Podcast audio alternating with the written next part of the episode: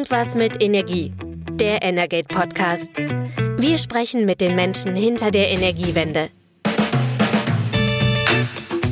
Herzlich willkommen zu Irgendwas mit Energie, dem Energate Podcast. Mein Name ist Christian Silus und an meiner Seite ist Carsten Wiedemann. Hallo Carsten. Hallo, moin moin. Carsten, heute ist Montag, der 7. November. Normalerweise zeichnen wir ja immer an einem Freitag auf, aber es waren äh, Ferien in Berlin, Herbstferien. Wir waren beide jeweils eine Woche im Urlaub haben also auch beim Podcast eine Pause gemacht und gucken jetzt zurück auf die ja, grob vergangenen zwei Wochen, wobei sich vieles vor allem in der vergangenen Woche zugetragen hat. Und ähm, ja, das dominierende Thema der letzten Tage war vor allem die Diskussion um die Preisbremsen, vor allem auch um die Strompreisbremse. Da wollen wir heute in der Folge drauf gucken. Ähm, lass uns vielleicht mal einen kleinen Blick zurückwerfen, denn bekannt war ja vorher schon, ähm, wie die neue Gaspreisbremse aussehen soll, die Verbraucherinnen und Verbraucher von den hohen Gaspreisen entlasten soll. Ähm, ruf uns das doch nochmal in Erinnerung. Was waren da die Eckdaten? Genau, also es gab da ja die Gaskommission, die hat Vorschläge gemacht in zwei Berichten, Mitte Oktober und dann Ende Oktober nochmal ein Endbericht. Für Verbraucher sollen äh, die Gaspreise gedeckelt werden bei 12 Cent pro Kilowattstunde ähm, für 80 Prozent des Verbrauches. Ähm, vielleicht so zu, für den Hintergrund, vorher, vor der Krise, also jetzt vor dem Ukraine-Krieg, gab es Gaslieferverträge, meistens so beim Endkunden 6, 7 Cent ungefähr. Ähm, 12 Cent ist schon mehr, äh, da ist dann immer die Rede vom New Normal, also das ist so ein Niveau, sagen die Experten aus dieser Kommission, womit wir vielleicht auch längerfristig rechnen müssen. Aktuell gibt es aber Neuverträge, die liegen bei 20 oder 30 Cent, vielleicht sogar darüber hinaus. Insofern ist das dann schon eine Entlastung. Ähm, also man kann das mal am Beispiel einer vierköpfigen Familie vielleicht kurz darstellen, die 15.000 Kilowattstunden verbraucht hat. Äh, wenn die bisher so 8 Cent pro Kilowattstunden äh, den Preis hatten, dann waren das 100 Euro im Monat. Und neuer Preis könnte sein, jetzt fiktiv angenommen, 22 Cent. Äh, und die würden dann also ohne diese Bremse nicht mehr 100 zahlen, sondern 275, also ein Mehrkosten von 175 Euro.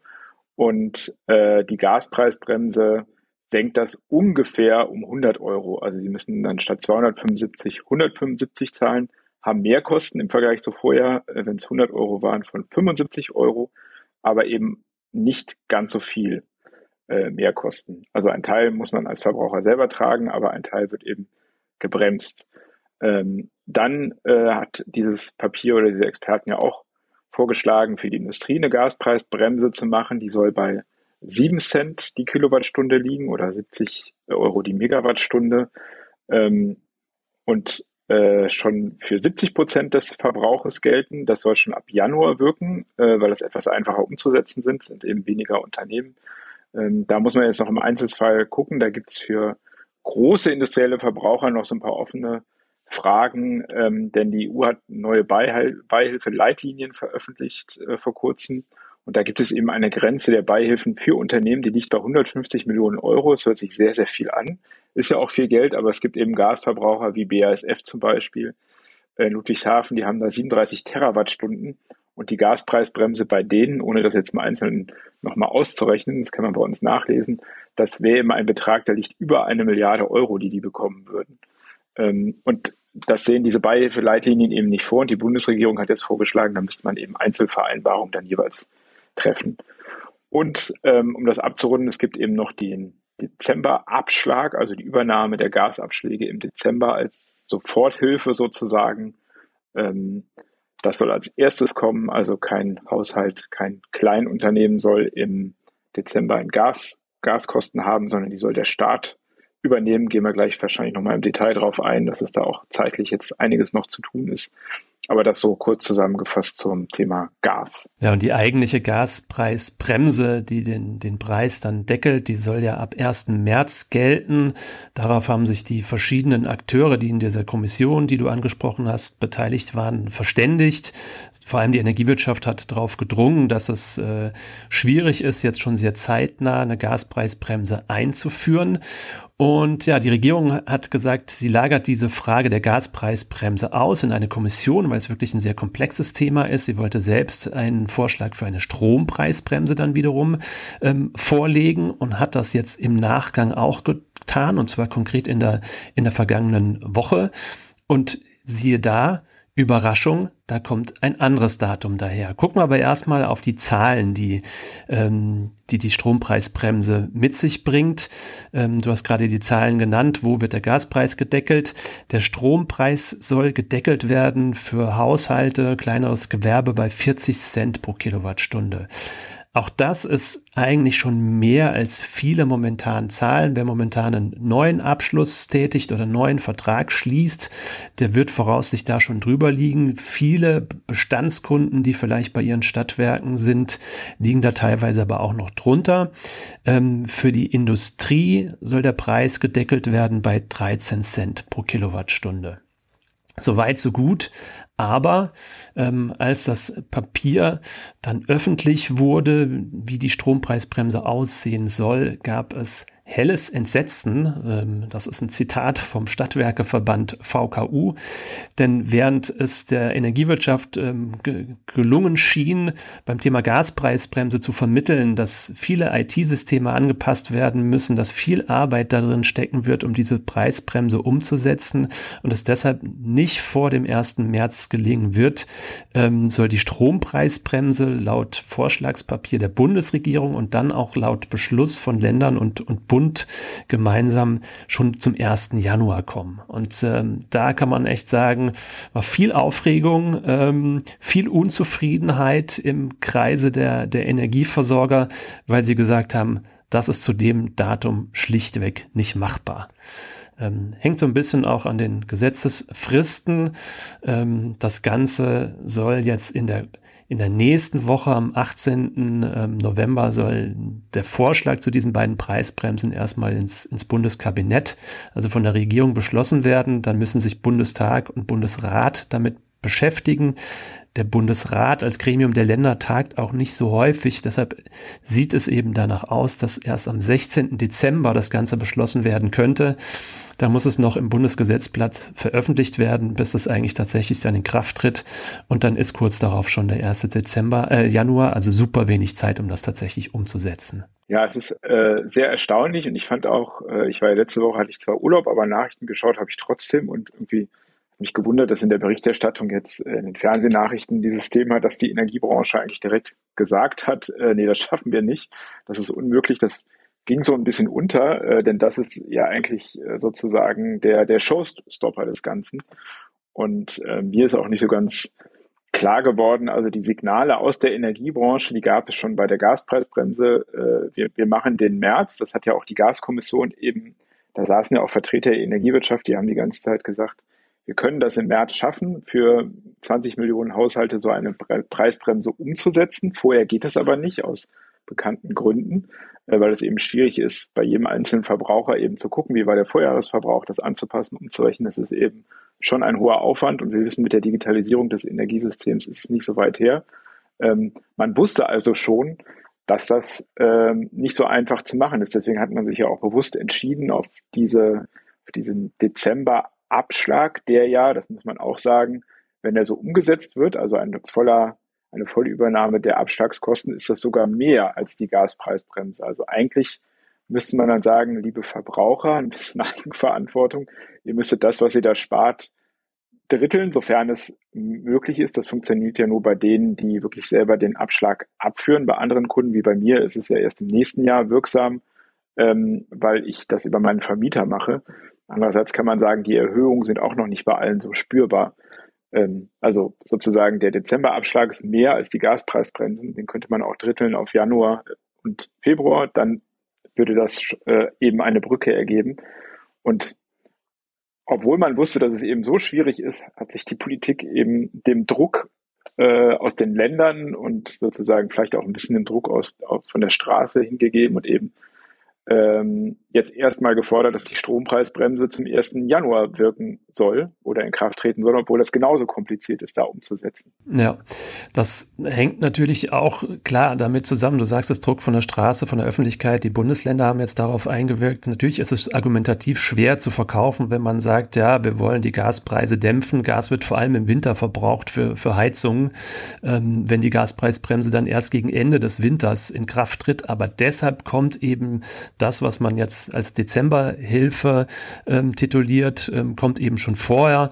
Ähm, die die ähm, Vorsitzende der Geschäftsführung des Energieverbandes BDW hat auch schon selbstkritisch eingeräumt, war auch nicht glücklich formuliert. Man hätte vielleicht direkt auch das klar als Winterhilfe titulieren sollen, ähm, weil das ist natürlich, wie du sagst, das ist schon eine ordentliche Hilfe, wenn äh, die Dezemberkosten komplett wegfallen. Das, das soll eigentlich ja über den ganzen Winter helfen.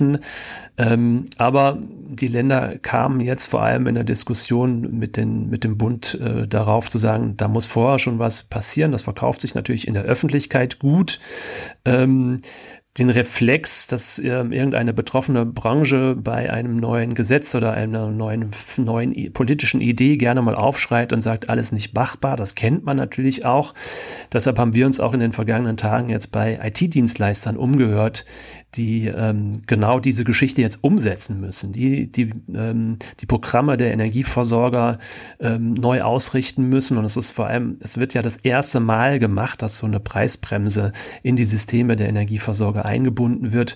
Und die sagen auch tatsächlich ganz klar, schon der 1. März ist echt ambitioniert, denn es gibt ähm, verschiedene IT-Beratungsunternehmen, IT-Dienstleister, die das für Stadtwerke und für Versorgungsunternehmen umsetzen können. Aber es sind halt einfach nur zwei, drei Hände voll vielleicht.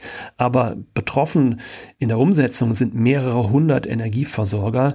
Deshalb gibt es da auf jeden Fall einen Engpass. Und ähm, ähm, zumindest bei mir kam es durchaus so an, dass es glaubhaft so ist, dass es vorher nur extrem schwer umsetzbar sein wird. Ähm, jetzt jüngste Äußerungen aus der Energiewirtschaft gehen jetzt auch dahin, die sagen, okay, wenn man die Bürger auch beim Strom entlasten will über den Winter, dann muss man sich überlegen, ob man nicht vielleicht einen ähnlichen Pfad wählt ähm, wie beim beim Gas, dass man irgendwie eine Art Dezemberhilfe, Winterhilfe noch auf den Weg bringt. Aber auch da ist es zeitlich halt mittlerweile super eng, weil wir sind jetzt ähm, schon gut im Anfang November und zum 1. Dezember so eine Geschichte auf den Weg zu bringen, ist auch super komplex. Genau. Und äh, man muss auch sagen, äh, was die Bundesregierung sozusagen von der Branche verlangt, ähm, ohne die jetzt immer in Schutz nehmen zu wollen, muss sie natürlich auch selber leisten. Und ähm, die angesprochenen Winterhilfen oder Dezemberhilfen, also die Übernahme der Abschläge, ähm, da gibt es zwar eine gesetzliche Regelung, aber die Unternehmen selber müssen ja sozusagen die Möglichkeit haben, die Unkosten oder sozusagen die, die, die nicht ab, das Nicht-Abrufen der Abschläge ähm, sich zurückzuholen, denn sonst geraten die in Schieflage, Schieflage. Und da stimmen wohl immer noch nicht die Voraussetzungen. Das heißt, die Unternehmen wissen jetzt drei Wochen äh, vor Start sozusagen nicht, wie sie sich das Geld dann sofort zurückholen können. Und äh, eigentlich hatte die Gaskommission gesagt, Voraussetzung ähm, für, dieses, für dieses Instrument, für diese Soforthilfe ist, dass die Bundesregierung eben die Voraussetzung rechtzeitig schafft, sonst funktioniert das nicht. Und am Ende werden dann doch Abschläge eingezogen, was ja nicht im Interesse der Bundesregierung sein kann, wenn sie erst verkündet, die Bürger werden entlastet. Und das werden sie dann am Ende doch nicht. Also auch da muss auch dann die Politik ihre Hausaufgaben machen, damit es am Ende nicht einfach zu einer sehr großen Frustration auf allen Seiten führt. Ähm, die, von der äh, niemand wirklich profitieren kann. Es gibt ja auch grundsätzliche Kritik an den Preisbremsen. Davon haben wir auch vorab ähm, schon mal gesprochen. Ähm, jetzt gab es auch noch mal ein Gutachten aus dem Bundestag, bei dem auch betont wird, dass es gerade, naja, hohe Preise ja auch eine Wirkung haben und in der aktuellen Phase, wo es absolut gerade beim Thema Gas äh, sein muss, dass weiterhin gespart wird, kann natürlich so eine Preisbremse auch irgendwie eine gegenläufige Entwicklung Entwicklung haben. Und ähm, gleichzeitig gibt es ja auch verschiedene Äußerungen, dass man die Sorge hat, ähm, dass quasi unter dem Deckmantel dieser Preisdeckel ähm, der Preis beim Kunden ist, ist ähm, ja gedeckelt. Ähm, der weiß, wie viel er bezahlen muss, aber dass der ein oder andere Versorger vielleicht dann bei der Preiserhöhung nochmal eine Schippe drauf, drauf tut ähm, und vielleicht mehr dann am Ende des Tages auch vom Staat abverlangt als, ähm, als nötig. Also da gibt es noch ein, zwei Punkte, die durchaus zu diskutieren sind, aber prinzipiell sind wir natürlich in so einer Situation, wo ganz klar ist, dass die Verbraucherinnen und Verbraucher entlastet werden müssen. Genau, daran besteht natürlich überhaupt kein Zweifel, aber ähm, die Frage, ob man das dann nicht einmal richtig macht und auch zeitlich so, dass es umzusetzen ist und nicht in Gefahr läuft, dass man wieder sowas macht wie bei der Gasumlage, also ein Projekt, was äh, krachend gescheitert ist.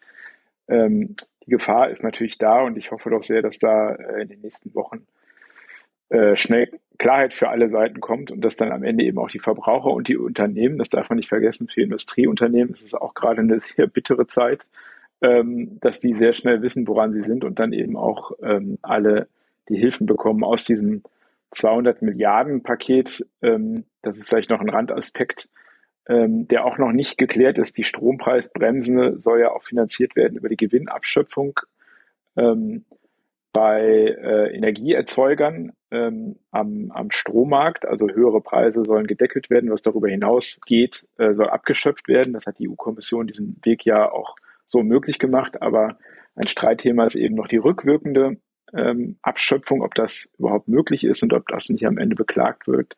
Da sind auch noch viele Fragen offen und äh, auch viele Rechtsunsicherheiten einfach die einfach jetzt relativ schnell ähm, gelöst werden müssen. Gleichzeitig drängen viele Energieunternehmen, gerade kleinere Stadtwerke und Versorger darauf, ähm, dass sie auch finanziell abgesichert werden. Auch das ist immer noch ein Streitthema zwischen Bund und Ländern, weil einerseits gibt es sicherlich momentan Energieunternehmen, die sehr gutes Geld verdienen. Das sind vor allem die, die zum Beispiel mit erneuerbaren Energien Strom erzeugen, ähm, bei denen aktuell eigentlich keine Mehrkosten anfallen, die aber ihr ihre Energie, die sie produzieren, zu den sehr hohen Marktpreisen verkaufen können. Das hast du gerade angesprochen. Ein Teil davon soll abgeschöpft werden und für die, für die ähm, Strompreisbremse genutzt werden.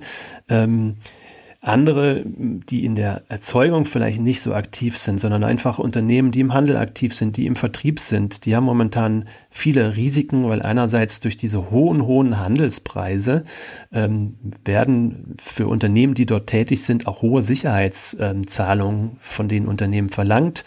Ähm, gleichzeitig, ähm, ja, Gaspreisbremse, Strompreisbremse kommt, aber trotzdem sorgen sich auch gerade viele Stadtwerke, dass ihre Kunden trotzdem nicht in der Lage sein werden, ähm, die Preise so zu bezahlen, wie sie das vielleicht in der Vergangenheit gemacht haben, weil du hast es vorhin angesprochen, bei der Gaspreisbremse es ist immer noch der doppelte Preis von dem, ähm, was bisher üblich war. Und das heißt einfach mal eine Verdoppelung der Gasrechnung.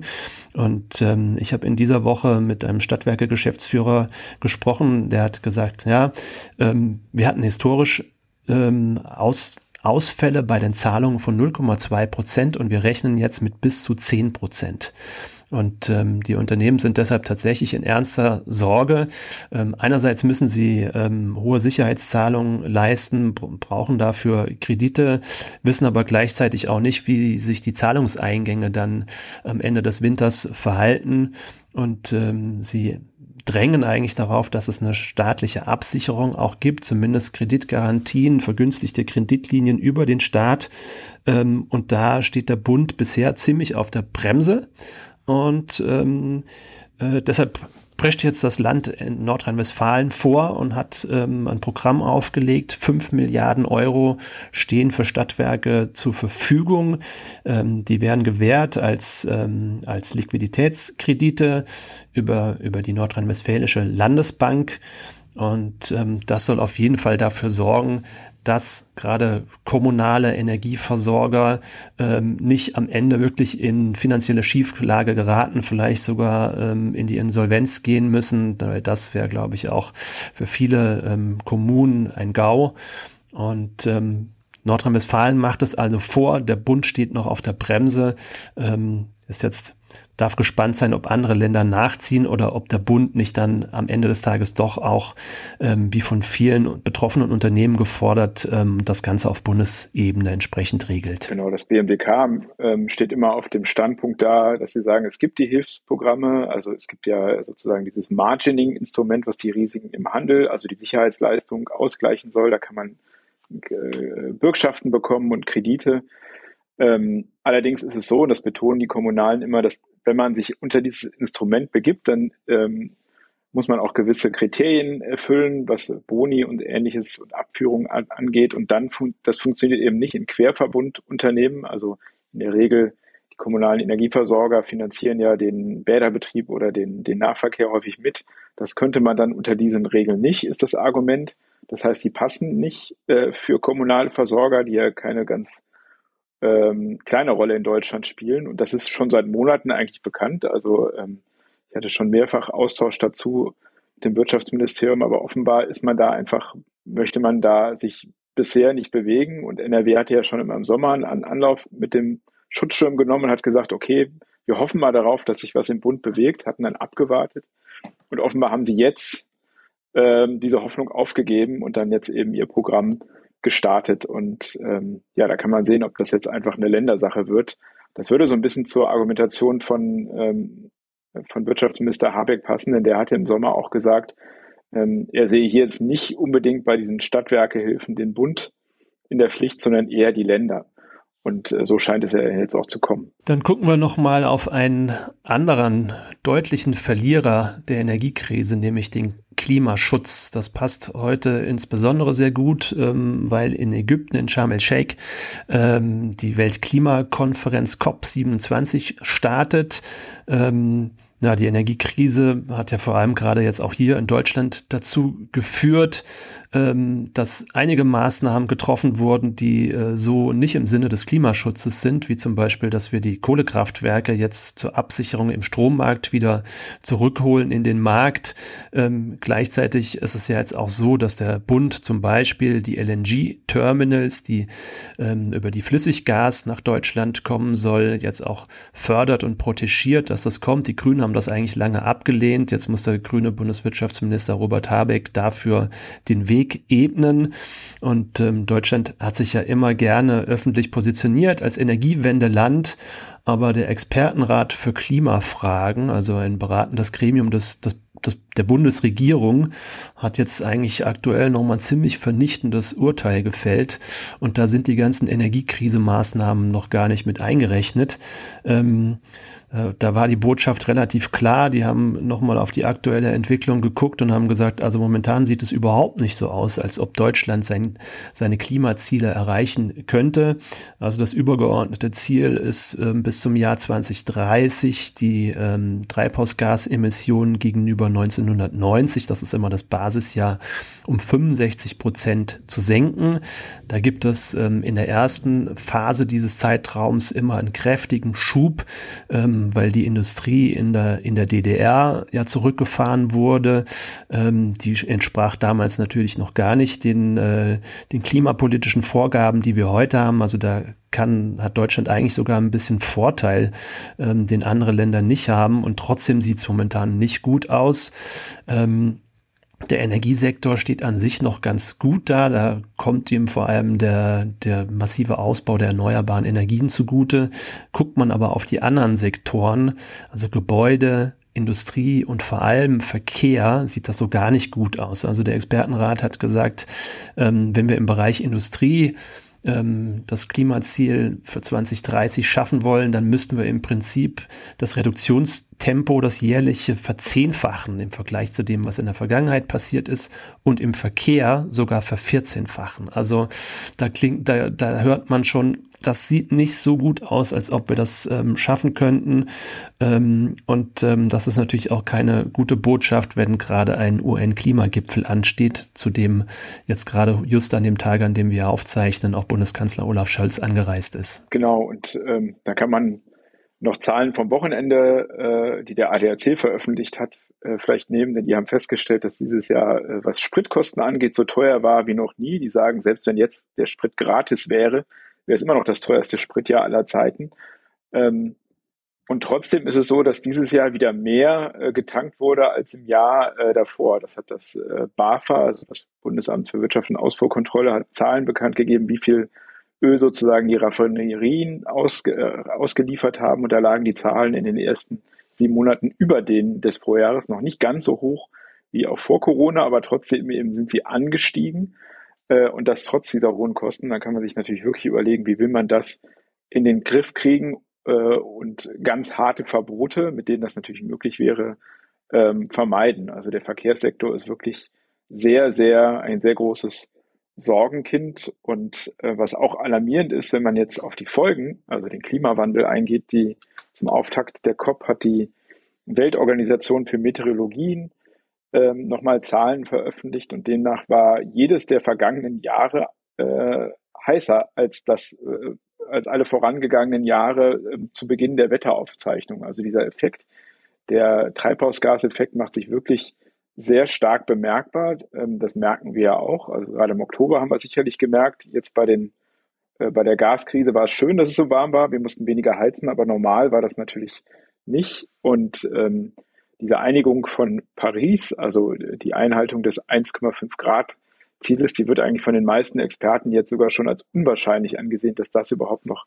gelingt. Und das heißt, die Auswirkungen werden dann immer schwieriger vorherzusagen und welche Wetterextreme dann noch auf uns zukommen. Also das ist äh, kein, kein, äh, kein schöner Ausblick äh, in diesen sowieso nicht ganz so schönen Zeiten. Wir werden ab nächster Woche ein bisschen näher auf die COP äh, schauen, auch hier mit unserem Podcast, äh, mit einem täglichen Format und äh, wir werden dann auch einen Gesprächspartner vor Ort haben, der uns dann immer berichten kann aus den Verhandlungen, wie es da steht ähm, ob es eine Einigung gibt am Schluss auf bestimmte Themen. Und ähm, ja, damit wollen wir auch ein bisschen auf dieses sehr wichtige Event schauen. Genau, du sagst, es startet heute COP27 in Ägypten, geht bis zum 18.11. So ist zumindest der Plan. Man kennt das von vergangenen COPs. Äh, der wird dann auch gerne mal noch ein bisschen verlängert, aber wir wollen das äh, die Verhandlungen dort und die Gespräche dort ähm, vor allem in der nächsten Woche relativ nah begleiten. Ähm, davor aber regulär an diesem Freitag schon wieder kehren wir zurück zu unserem normalen Rhythmus. Die Ferienpause haben wir jetzt hinter uns gelassen und ähm, am Freitag kommt dann die nächste Folge von Irgendwas mit Energie. Carsten, vielen Dank für heute. Schön, dass wir wieder dabei sind. Und ja, in ein paar Tagen hören wir uns an dieser Stelle wieder. Bis dahin, tschüss. Ciao, ciao. Das war Irgendwas mit Energie, der Energate Podcast. Tägliche Infos zur Energiewende liefern wir auf www.energate-messenger.de.